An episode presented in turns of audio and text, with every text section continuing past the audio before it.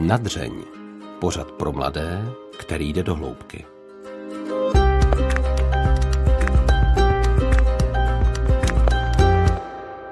V lehké nadsázce se dá říct, že stejně jako se malé děti straší čertem, který si je odnese do pekla, pokud budou zlobit, straší katolická veřejnost možná trochu nevědomky sama své členy tím, že pokud se nebudou dost snažit, skončí v klášteře.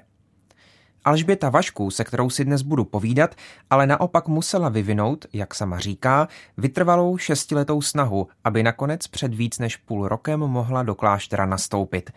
I tak bude muset ještě překonat řadu překážek, než přijde čas na definitivní rozhodnutí pro řeholní život a složení věčných slibů. Pokud jste si do této chvíle tak trochu mysleli, že řeholníci jsou hlavně svatí a docela divní lidé, tento rozhovor by vás mohl vyvést z omylu. Dobrý poslech přeje Ondřej Havlíček. Alžběta Vašku, která už půl roku žije v klášteře milosrdných sester svatého kříže, je hostem v pořadu na dřeň. Dobré odpoledne, Bětko. Dobré odpoledne. Ty o svém životě v klášteře píšeš občasný blog, já z něj budu na začátek citovat. Jsou věci, pro které se musí člověk nejdřív rozhodnout a vydat se kousek po vyznačené trase, aby přišel na to, jestli vůbec jde dobře. Nebudu vědět, jestli jsem do toho kláštera opravdu neměla odejít, pokud tam neodejdu. Ty už si teď odešla, tak už to víš? Ještě to úplně nevím, protože od toho je právě to období, ve kterém já právě teď jsem, to období formace a rozlišování, jestli tady je fakt to je moje místo. Ale zatím všechno vypadá, že, že jo, že tady asi teď mám být.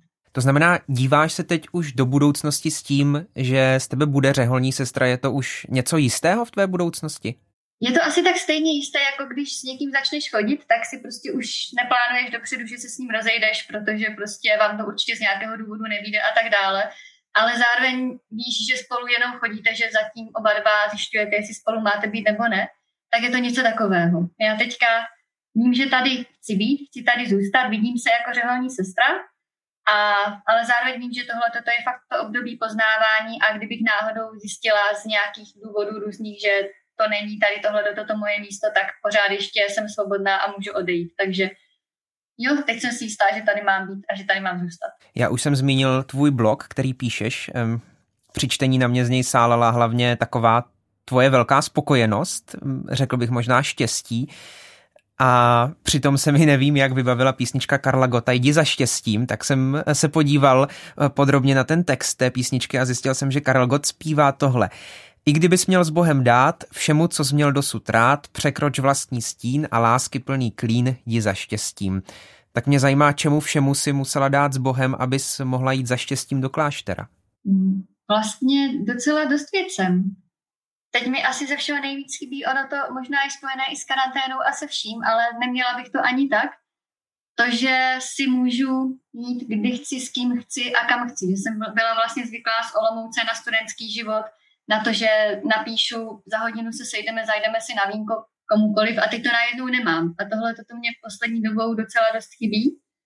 A taky třeba i to, že nemám tolik prostoru právě pro věci, které jsem dělávala, pro, pro psaní, pro, pro cestování. Nemůžu si prostě jenom tak říct, dneska sednu na vlak a pojedu někam na výlet, nebo a už vůbec si nemůžu říct, koupím si letenku, poletím se podívat, co já vím do Španělska tak tady tohle, toto všechno jsem vlastně tak nějak automaticky opustila. Taky včetně toho, co vlastně zajímá nejvíc lidí, to, že nebudu mít partnera a rodinu a, a tak. V souvislosti s tím, co popisuješ, máš pocit, že ti to vzalo kousek svobody, nebo to tak necítíš? Necítím. Je to prostě další životní fáze. Prostě bylo období života, kdy jsem tohle to všechno měla, ale teď jsem zase někde jinde a jsem šťastná v tom, v čem jsem. Zase to otevírá úplně nové prostory a kdyby mi zůstalo to, co jsem měla, kdybych si mohla chodit kdy a kam chci, kdybych se mohla probouzet každé ráno a dívat se na internet, na chytrý mobil, kdybych se mohla dívat na filmy a na seriály,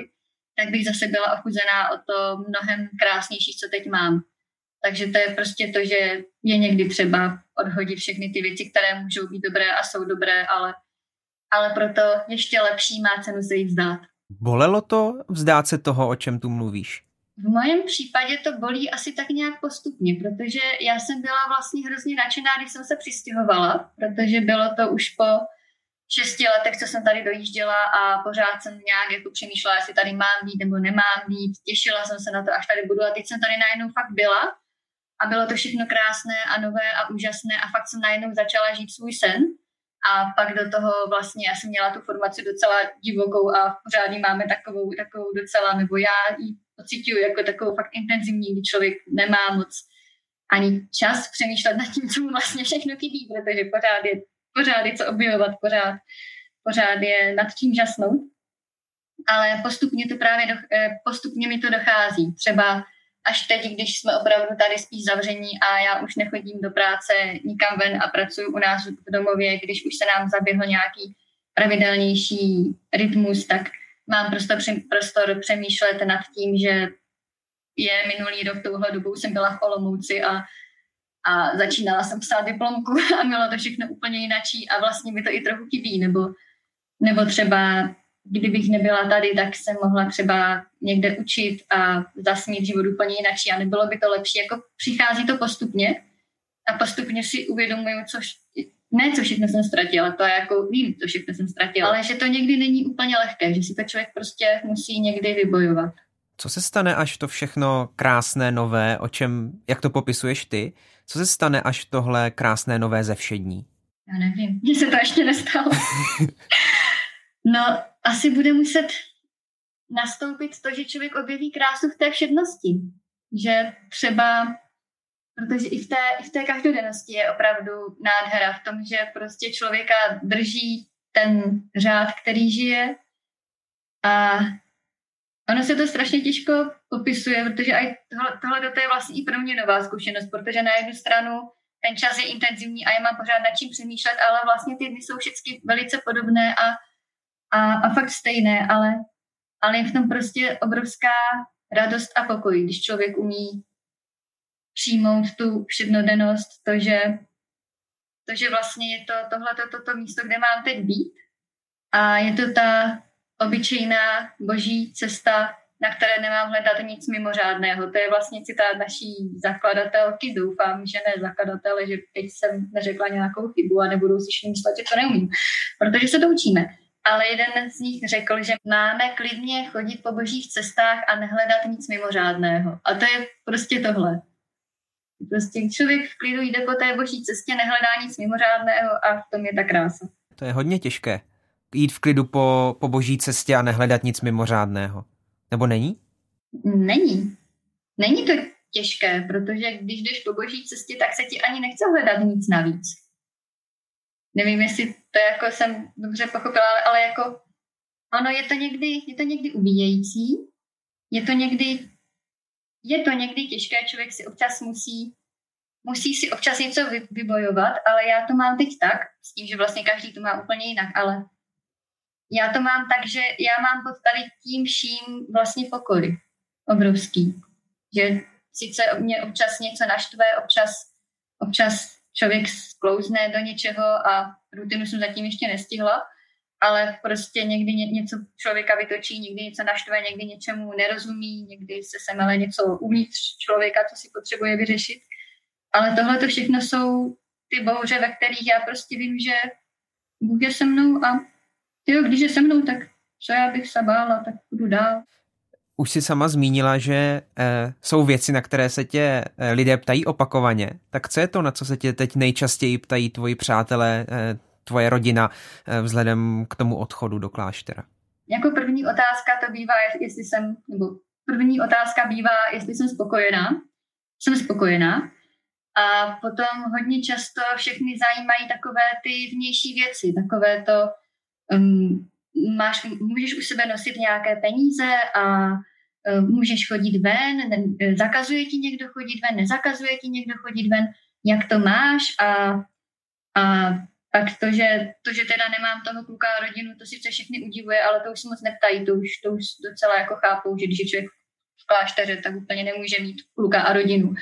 Ale jsou to většinou tady, tady tyhle ty věci často vysvětluju, jak to máme, jaký máme náš denní režim, mm, co ještě, co vlastně dělám, jak pracuju, jak jsem se k tomu všemu dostala. Ty věci, na které se ti lidé ptají, eh, je některá z nich, která na kterou se ptáš třeba sama sebe i která vlastně tě trápí i, i tebe, ať už je to, nevím, zmiňovala si chození ven, peníze, to jestli ti někdo něco zakazuje nebo dovoluje, eh, tvoje vlastní budoucí nebo nebudoucí rodina. Eh, jako je něco z těchto věcí, eh, co sama v sobě taky řešíš? Nebo, nebo vlastně ty věci, na které se ti lidé ptají, tebe osobně nezajímají a netíží?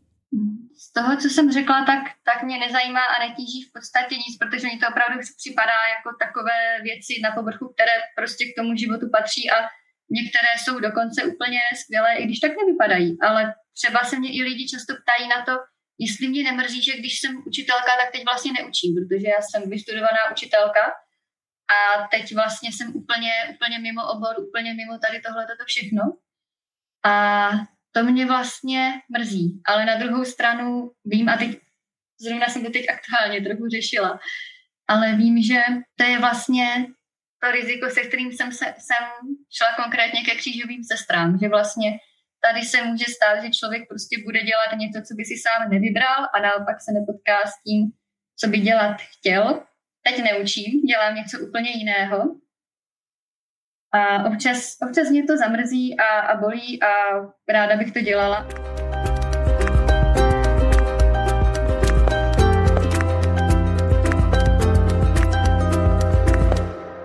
Pojďme se vrátit trochu zpět a vím, že je to taky věc, na kterou se lidé ptají, ale kvůli tomu celkovému obrazu eh, se zeptat musím taky.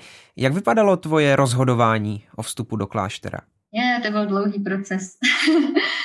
to bylo, jako taky to má každý jinak a někomu je třeba jasné, že jde do, do kláštera po nějakém extrémním krásném zážitku s Bohem, ale u mě to byla taková dlouhá cesta, na, jím, na jímž začátku vlastně asi úplně, úplně začátku bylo to, že jsem vůbec začala jezdit na duchovní obnovy právě ke křížovým sestrám, ale to mě ještě nenapadlo ani v nejmenším, že by byl dobrý nápad tam tady se přestěhovat a taky se stát sestrou. Ale potom jsem taky zažila něco nádherného s hospodinem, pozvání. Ani ne tak konkrétně k životu v klášteře, ale, ale k tomu, abych, abych ho milovala a abych byla naplno pro něho.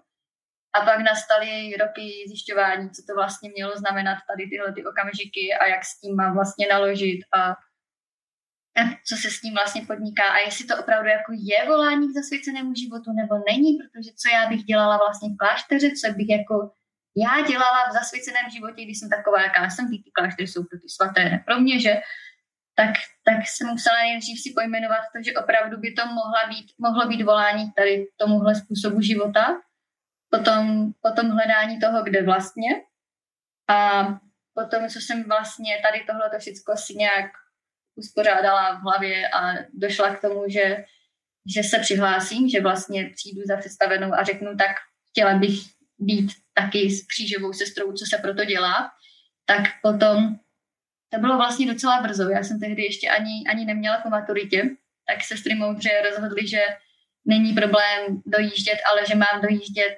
celou dobu, než si vystuduju nějakou školu. Tak potom přišlo šest let studia, kdy taky si člověk různě urovnával priority a přemýšlel. A nebylo to všechno jenom nějaké nebylo to všechno jenom výplot mojí fantazie, nebylo to všechno jenom nějaké snění nebo nějaké iluze, opravdu to tak bylo, nebo na druhou stranu, opravdu na to mám se tady toho všeho vzdát, nebo opravdu to po mně chce hospodin a tak nějak to prostě celé, celé dozrávalo a, a upevňovalo se, až, až to prostě za, se dostalo sem, kdy už tady teda víc jak půl roku bydlím. Kdy přišlo to definitivní rozhodnutí? Jak vypadalo? To je asi těžko říct, kdy přišlo definitivní rozhodnutí jít do kláštera, protože definitivní rozhodnutí říct ano tomu, tomu asi okamžiku povolání, které jsem zažila, to přišlo fakt jako v ty dny, kdy jsem to zažívala. To prostě nešlo říct ne, protože když hospodin řekne, tak jemu se prostě těžko říká ne. A potom to, to další rozlišování a hledání, tak důležitý byl asi ten okamžik, kdy jsem se rozhodla o zhruba tři roky později, že teda už se přihlásím, nebo že už udělám nějaký ten, ten krok dál, že už nahlas teda řeknu před jednou sestrou, se kterou jsme to tehdy řešili, že bych opravdu chtěla být řeholní sestrou a jak se to dělá, když bych si chtěla stát konkrétně řeholní sestrou svatého kříže. Tak to byl asi ten moment, kdy jsem to tak nějak pojmenovala nahlas. Ale ono se to fakt těžko, těžko takhle jasně říká, protože u mě to byl fakt spíš takový proces a po tady tohle tomu přišly další doby, kdy říkal, ne, to prostě nemůžu být já, pak jo a, a tak. Když jsi do kláštera nastoupila, tam se tak, protože říká, že ten definitivní moment rozhodnutí nebyl, e, tak když si do kláštera nastoupila, tak přišla nějaká úleva, že je konečně rozhodnuto, že už to v té hlavě prostě neběží tak intenzivně. Já vím, že se ty myšlenky asi budou dál vracet, jestli ano nebo ne, ale přišla s tím nějaká úleva s tím, že už, už je upečeno, už je rozhodnuto. A víš, že jo? To bylo ohromně zvláštní, že já jsem se opravdu nastěhovala sem a jasně, že ty první měsíce byly nádherné, růžové a všecko i, i navzdory tomu, že byly docela náročné. Ale já od té doby, co tady jsem, tak mě se fakt drží takový ten fakt hluboký pokoj, který je pod všema emocema a problémama a radostma a starostma a pod vším. A to je něco, co je pro mě fakt teďka nové, protože já jsem předtím celé ty roky opravdu se tak nějak máchala ve všem možném a už jsem si docela zvykla na to, že pochybovat se dá fakt o všem a různýma způsobama a už mi to připadalo v podstatě normální. A teďka jako ty pochybnosti nemizí, ale pod nimi je prostě ten pokoj. Zmiňuješ pokoj eh, v tom blogu, který píšeš, si zase upozorňovala na důležitost ticha, které s tím pokojem eh, souvisí. Ty píšeš, že právě v to ticho, to pravé ticho si v klášteře nalezla. V čem je to ticho důležité?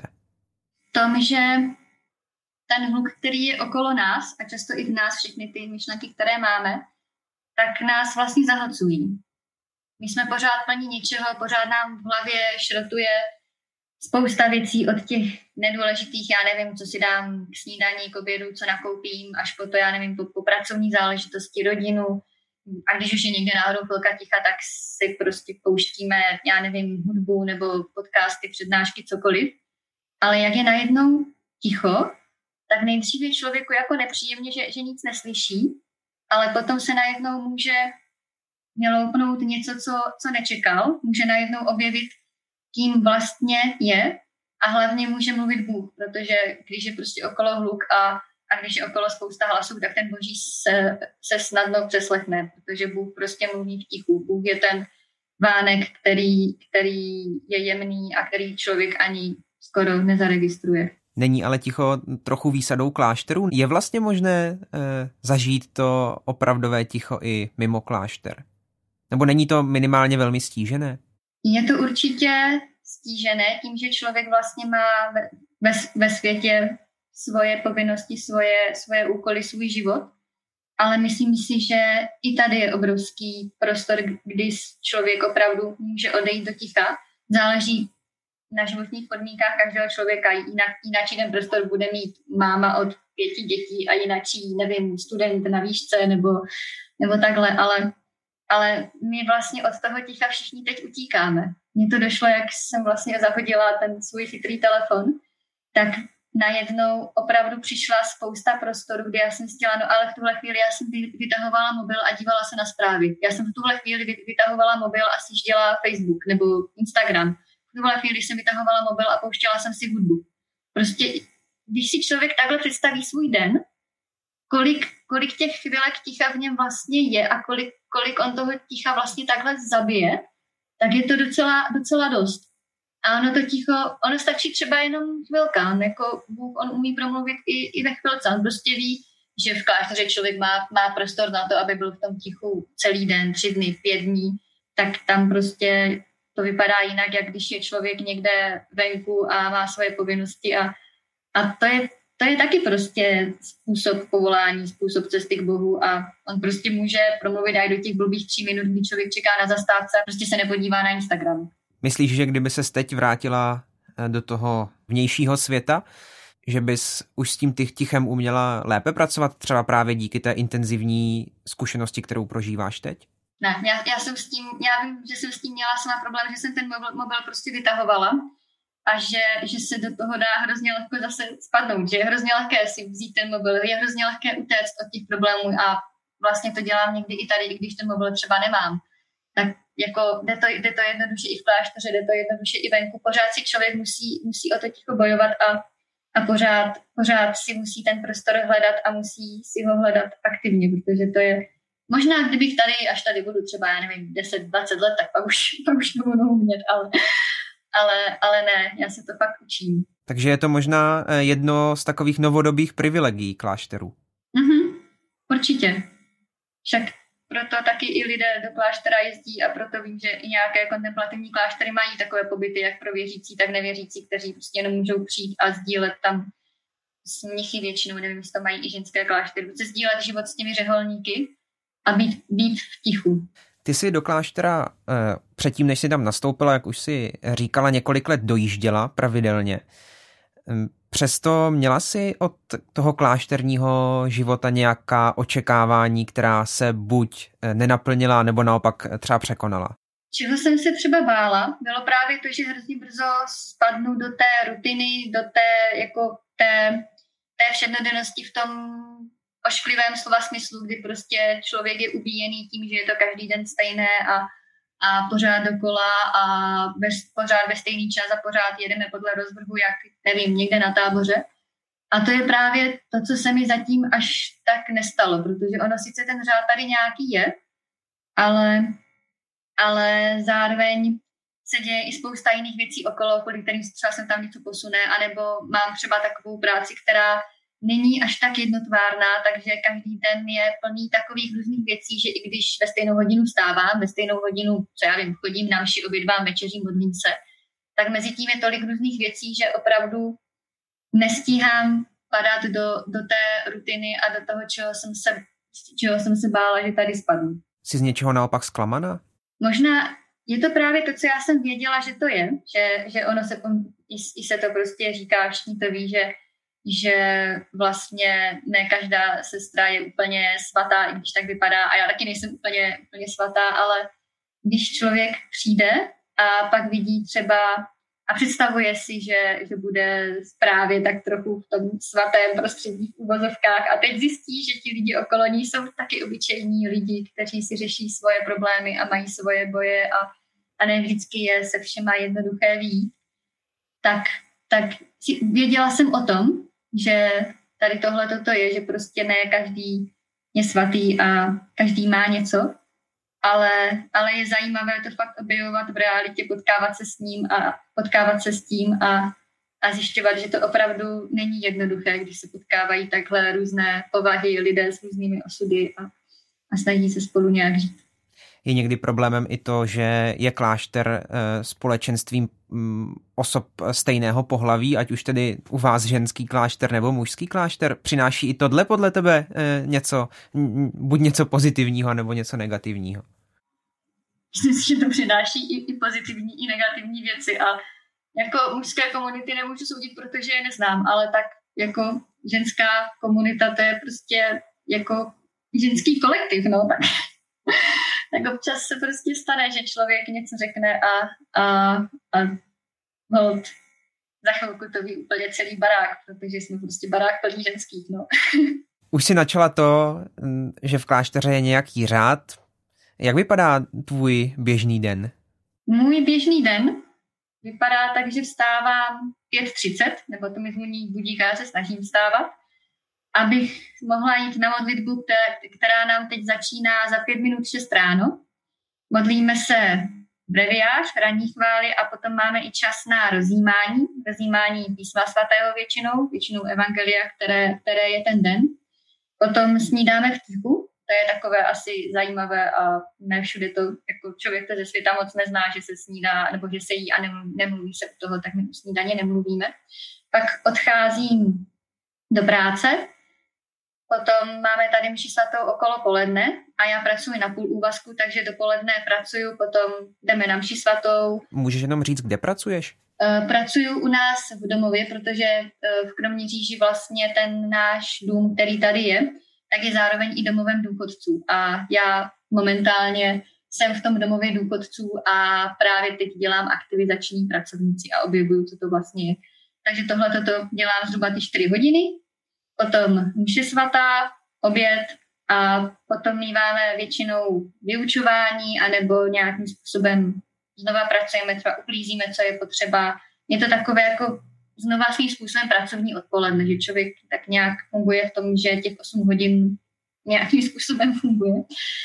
Potom máme večerní modlitbu, nešpory a půl hodinovou adoraci od čtvrt na šest. Společně večeříme a pak už je takový jako večer, kdy někdy jdeme společně na růženec s celou naší maličkou formační komunitou, někdy máme takový společný večer, kterému se říká zotavení, někdy se prostě rozejdeme a, a jdeme ne ještě přímo spát, ale tak nějak každý po svém ten večer. A od 9 hodin bychom už měli zůstat právě v tichu a nějakým způsobem no prostě zůstat v tichu. A když člověk půjde spát, tak, tak to záleží na něm, aby byl vyspaný do těch půl šesté do rána. Ty jsi zmínila, že odpoledne se věnujete eh, taky nějakému studiu. Můžeš popsat, eh, čemu se, jakému studiu se věnujete, co se učíte? Učíme se spoustu, zajímavých, spoustu zajímavých věcí. Jsou to věci jak intelektuálního rázu, kdy třeba jedním z předmětů, které máme, je katechismus a fakt ho jedeme od začátku a probíráme základy víry. Stejně tak čteme od začátku písmo svaté a to vlastně i trochu rozjímáme. Ale potom máme i takové, takové praktické věci, třeba duchovní život, kde opravdu řešíme sami sebe, náš vztah k Bohu, to, jak to, jaká já sama jsem, může ovlivnit můj vztah k Bohu, jaká vlastně jsem, co se s tím dá a nedá dělat. Potom třeba řešíme i řeholní život obecně, jak funguje, co to je, kde se to vzalo. Náš řeholní život, kde se, kde se vzala ta forma života, který, který žijeme my, kdo jsou naši zakladatele, jaké je vlastně charisma nebo způsob prožívání víry naší kongregace. Je toho spousta, je to úžasné a, a jak občas se u nás vtipně poznamená formace nejkrásnější období v životě ženy, protože to je čas, který je opravdu jenom pro nás a, a kdy my prostě čerpáme a jsme jak houby, které nasávají a nasávají a nasávají. Betty, s tím vším, co popisuješ, eh, tak mě napadá, mění tě klášter? Já myslím, že určitě. Musí mě měnit. Jako každé prostředí, ve kterém člověk jeho nějak mění. No, já doufám, že k lepšímu. Pozoruješ to na něčem konkrétním nebo, nebo zatím ne? Myslím třeba na povahovém, povahovém rysu, na vlastnosti. To spíš trochu na tom, že, že fakt dokážu líp využívat čas. Dokážu třeba fakt si neotevřít ten notebook a nejít na internet, protože mám na pokoji notebook kvůli třeba i našim e, internetovým pastoračním aktivitám, tak učím se jinak využívat čas. A a spíš, no, asi se učím jinak využívat čas a taky mě asi mění to, do jakých situací se dostávám, protože člověk asi nezůstane úplně stejný, když celý život byl třeba se stejně starými lidmi, s vrstevníky, s dětskama na akcích a, a teď najednou pracuju se starýma lidma. Ještě mám otázku, na kterou bych se možná měl ptát spíš služebně starších sester, ale zkusím to i u tebe, předpokládám, že o tom mluvíte. Eh, co dělá řeholnice, když se zamiluje? Teď myslím do člověka. Spíš bych to vzala tak, co by dělat měla, pokud už je to opravdu řeholnice, protože pokud, pokud je v nějaké fázi formace, tak tam je na místě rozlišování, jestli, jestli je to důvod třeba k odchodu, jestli má být v klášteře, nemá být, jestli náhodou nemá tu rodinu fakt založit a odkud se to vzalo. Ale pokud už je i po těch slibech, tak potom se to dá brát jako jako výzva k ještě většímu milování Boha třeba. Je to takový, takový může se to brát jako takový boží hlas, hele, co jsi schopná cítit k jinému člověku, hele, co jsi schopná mu všechno dát, já chci, aby z toho všechno dávala mě, kde se to ztratilo za ty roky. A co když se to stane tedy eh, člověku ve formaci? Jak, jak náročné je to rozlišování? Mm, to je dobře otázka. Ne? To zase asi záleží na každém. Nejde, nejde obecně říct, že když se zamiluju, tak, tak automaticky to znamená kláštere čau a, a pořádám svatbu. Ale, ale je, to, je to zase tady, tady tohle toto. Jaké jsou moje motivace tady zůstat?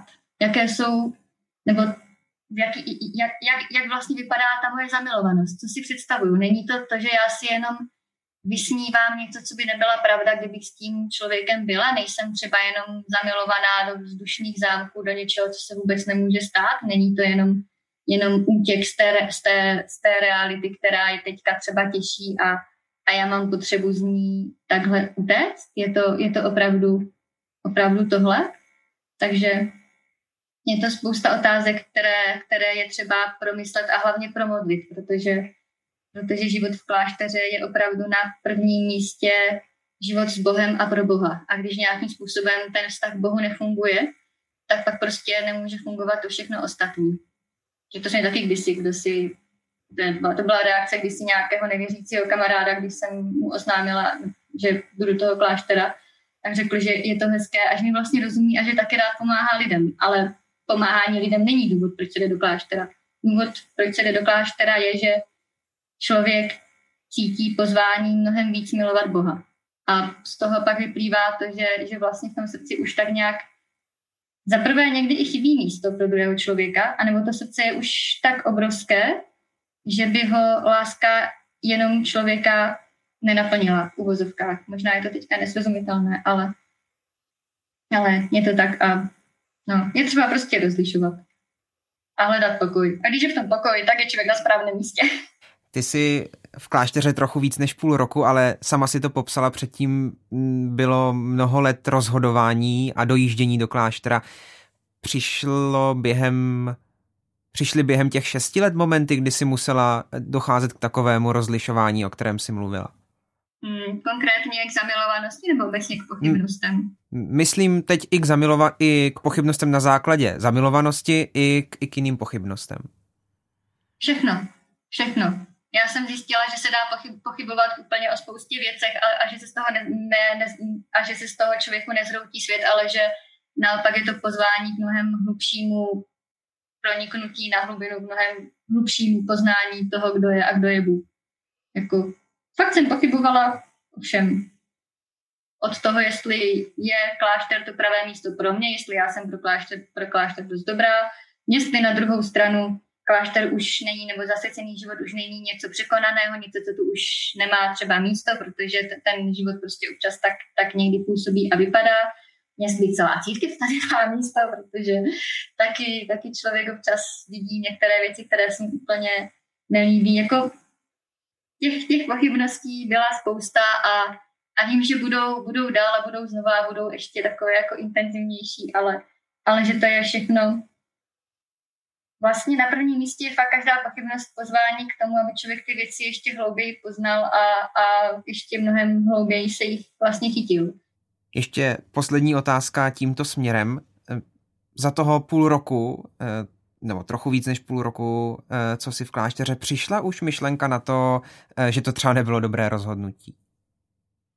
Jo, ale byla to úplně myšlenka jiného druhu, než zase ty, na které jsem byla zvyklá. Jak jsem o tom už mluvila, jak jsem fakt pochybovala o všem možném, tak to byly fakt takové pochybnosti na dřeň, že fakt, fakt to bylo takové, že no fakt to byly fakt, jako fakt hluboké pochybnosti. Je, je, ale teďka jo, napadlo mě už párkrát, jako co já tady dělám a nestrácím tady život a a tak, ale, ale ono to zůstalo, a to je taky zase to, o čem jsem už mluvila, k mému údivu, to zůstalo jenom jako kdyby na tom povrchu, ale pod tím vším zůstal ten pokoj a, a tam, tam ta boží ruka a takový ten hlas, nebo jak se to dá říct, neboj se, je to všechno dobré, jsem s tebou, však si tady tím projdí, já vím, proč ti, proč ti tady tohle toto dávám a bude, bude to zase všechno dobré a, a tak je to takový strašně zvláštní stav, který se těžko popisuje, že člověk vlastně na jednu stranu pochybuje, ale na druhou stranu ví, že, že to je teď jenom prostě nějaký čas, kterým projde, nějaká krize, která ho očistí a, a všechno bude zase dobré.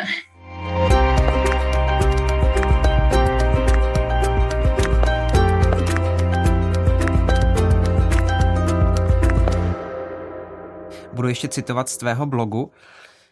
Svádí-li tě mobil, vypni ho a zahoď. Bude pro tebe lépe, když budeš mimoň s aligátorem, kterému se do paměti nevleze ani jedna písnička nebo nekvalitní fotka a kterým se na Instagram rozhodně nepodíváš, než abys pořád dokola bojovala s větrnými mlíny. Padala a neměla sílu na ty opravdu důležité věci. Konec citace. Co jsou ty opravdu důležité věci? Mm, vztahy Myslím, že, že se dá říct obecně, že, že obecně a jedním slovem, že vztahy. Vztah k Bohu, vztah k druhým lidem, vztah ke mně samotné, protože ono se tohle toto těžko člověk buduje vztahy, když, když prostě pořád hledí do obrazovky a nic kloudného tam nedělá, protože k budování vztahu potřebuješ čas a energii a prostor. Zajímá mě to, na co jsem se ptal už eh, před chvílí trochu jinak, jestli tohle opět není vlastně skvělá výsada klášterů, že je jaksi lepší prostor, větší prostor pro objevení těchto věcí, možná i proto, že není tolik eh, toho rozruchu kolem. Hmm, určitě je a určitě to bude i, i jeden z důvodů, proč člověk do toho kláštera jde, protože na prvním místě chce žít ten vztah k Bohu víc opravdověji a víc plněji a k tomu prostě nepotřebuje spoustu věcí, který, který, který se zřekne a které nechá za dveřma toho kláštera. Ale, ale i v tom světě, když člověk zůstane, tak já si myslím, že fakt záleží na tom, jestli on sám chce, že třeba nebude ta snaha, ne, nebude mít tak dokonalé podmínky, jaké by třeba měl v tom klášteře, ale to vůbec nevadí, protože prostě ne každý nutně musí být v klášteře a ne každý nutně musí trávit hodiny v tichu a hodiny na kolenou a, a, a, a tak dál, ale, ale opravdu člověk o to víc, že prostě žije třeba víc vztahů, než mi v klášteře, žije, žije, žije pracovní vztahy v rodině, kamarádi, všechno, tak o to víc by si měl vlastně hlídat tady ty vztahy a zjišťovat, kde jsou ti lidi okolo něho a kde je on sám a kde je v tady tom všem Bůh. A myslím, že když člověk opravdu chce a když má tu touhu jít za Bohem, tak nebo hledat tady tohle, toto všechno, tak on mu v tomu pomůže. A ono vůbec nevadí, že se, že se nedaří. My jsme všichni nedokonalí, mi se taky nedaří, všem se nedaří, ale ale pokud je tam ten úmysl, hospodine, já chci jít za tebou, já chci mít ten plný život, který si pro mě nachystal a dělám všechno, co můžu a nejde mi to, tak on už ten zbytek doplní, protože on je všemohoucí, já ne. Když píšeš blog jako budoucí řeholnice o životě v klášteře, nesvádí to občas eh, k falešné zbožnosti, k duchovnímu povyšování? Mě, mě by svádělo. to by mě nikdy nenapadlo. Um, já jsem vlastně jenom navázala na to, že já jsem psala už, už léta si svůj blog, tak teď jsem ho prostě přestala psát na svůj blog a začala jsem ho psát takhle jako zvlášť, takhle, takhle zvlášť a dál jenom sdílím ty perličky, o kterých vím, že mě třeba pomohly a pomáhají, že vím, že to někoho zajímá a že to může pomoct i někomu dalšímu.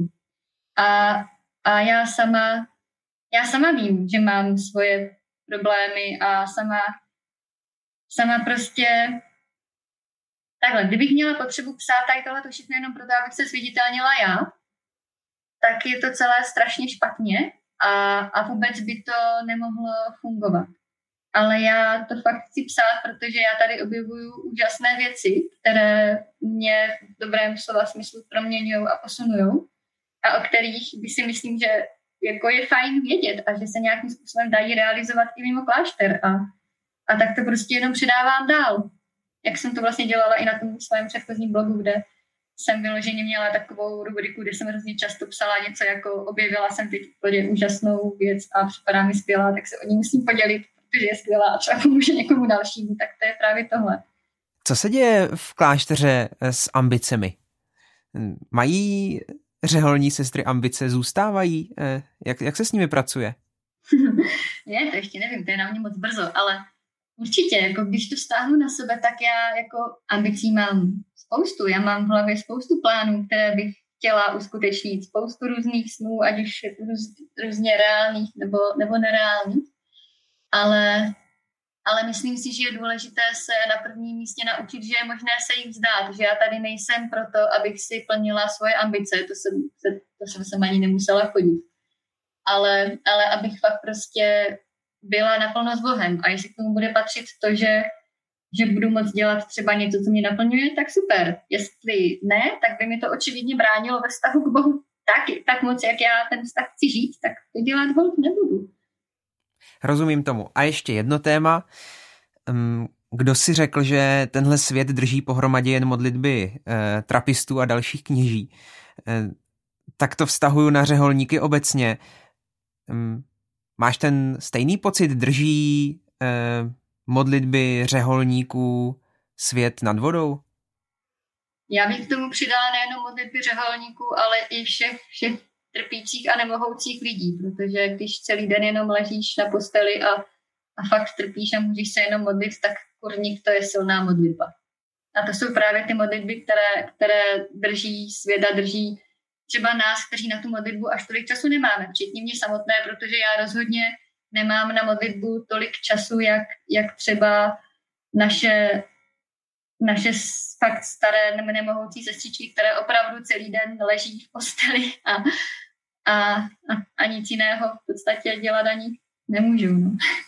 Cítíš tu sílu modlitby třeba ve vztahu k těm, k těm sestrám, když, když s nimi mluvíš, když s nimi přicházíš do kontaktu, nebo cítíš ji v klášteře? Jo, jo, jsou sestry, u kterých tohle to fakt, fakt jde cítit a, a nejenom sestry, i někteří ti naši civilní klienti, kteří tam máme, jsou prostě už, už lidi, kteří mají prožitý a promodlený život a to už, to už člověk pozná, pozná, že se potká s takovým, s takovým člověkem. Poslední otázka. Co bys poradila eh, svému 20-letému já, a u tebe to není tak eh, vzdálené 20-leté já, co bys poradila eh, sama sobě ve 20 letech? Nestrácej čas. Nestrácej čas.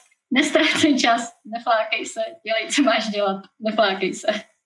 Říká Alžběta Vašku, byla hostem v pořadu na dřeň. Díky moc za tvůj čas naslyšenou.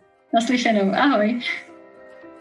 Alžbětin apel, abychom nestráceli čas, teď možná kde koho povzbudí k akci nebo rozhodnému činu.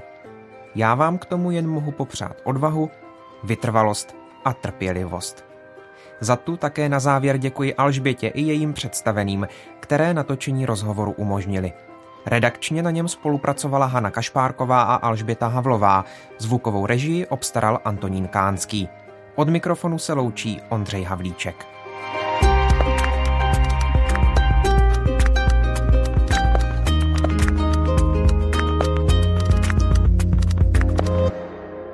Podcast na dřeň vzniká na Radiu Proglas, které žije z darů posluchačů. Pokud nás chcete podpořit, budeme rádi.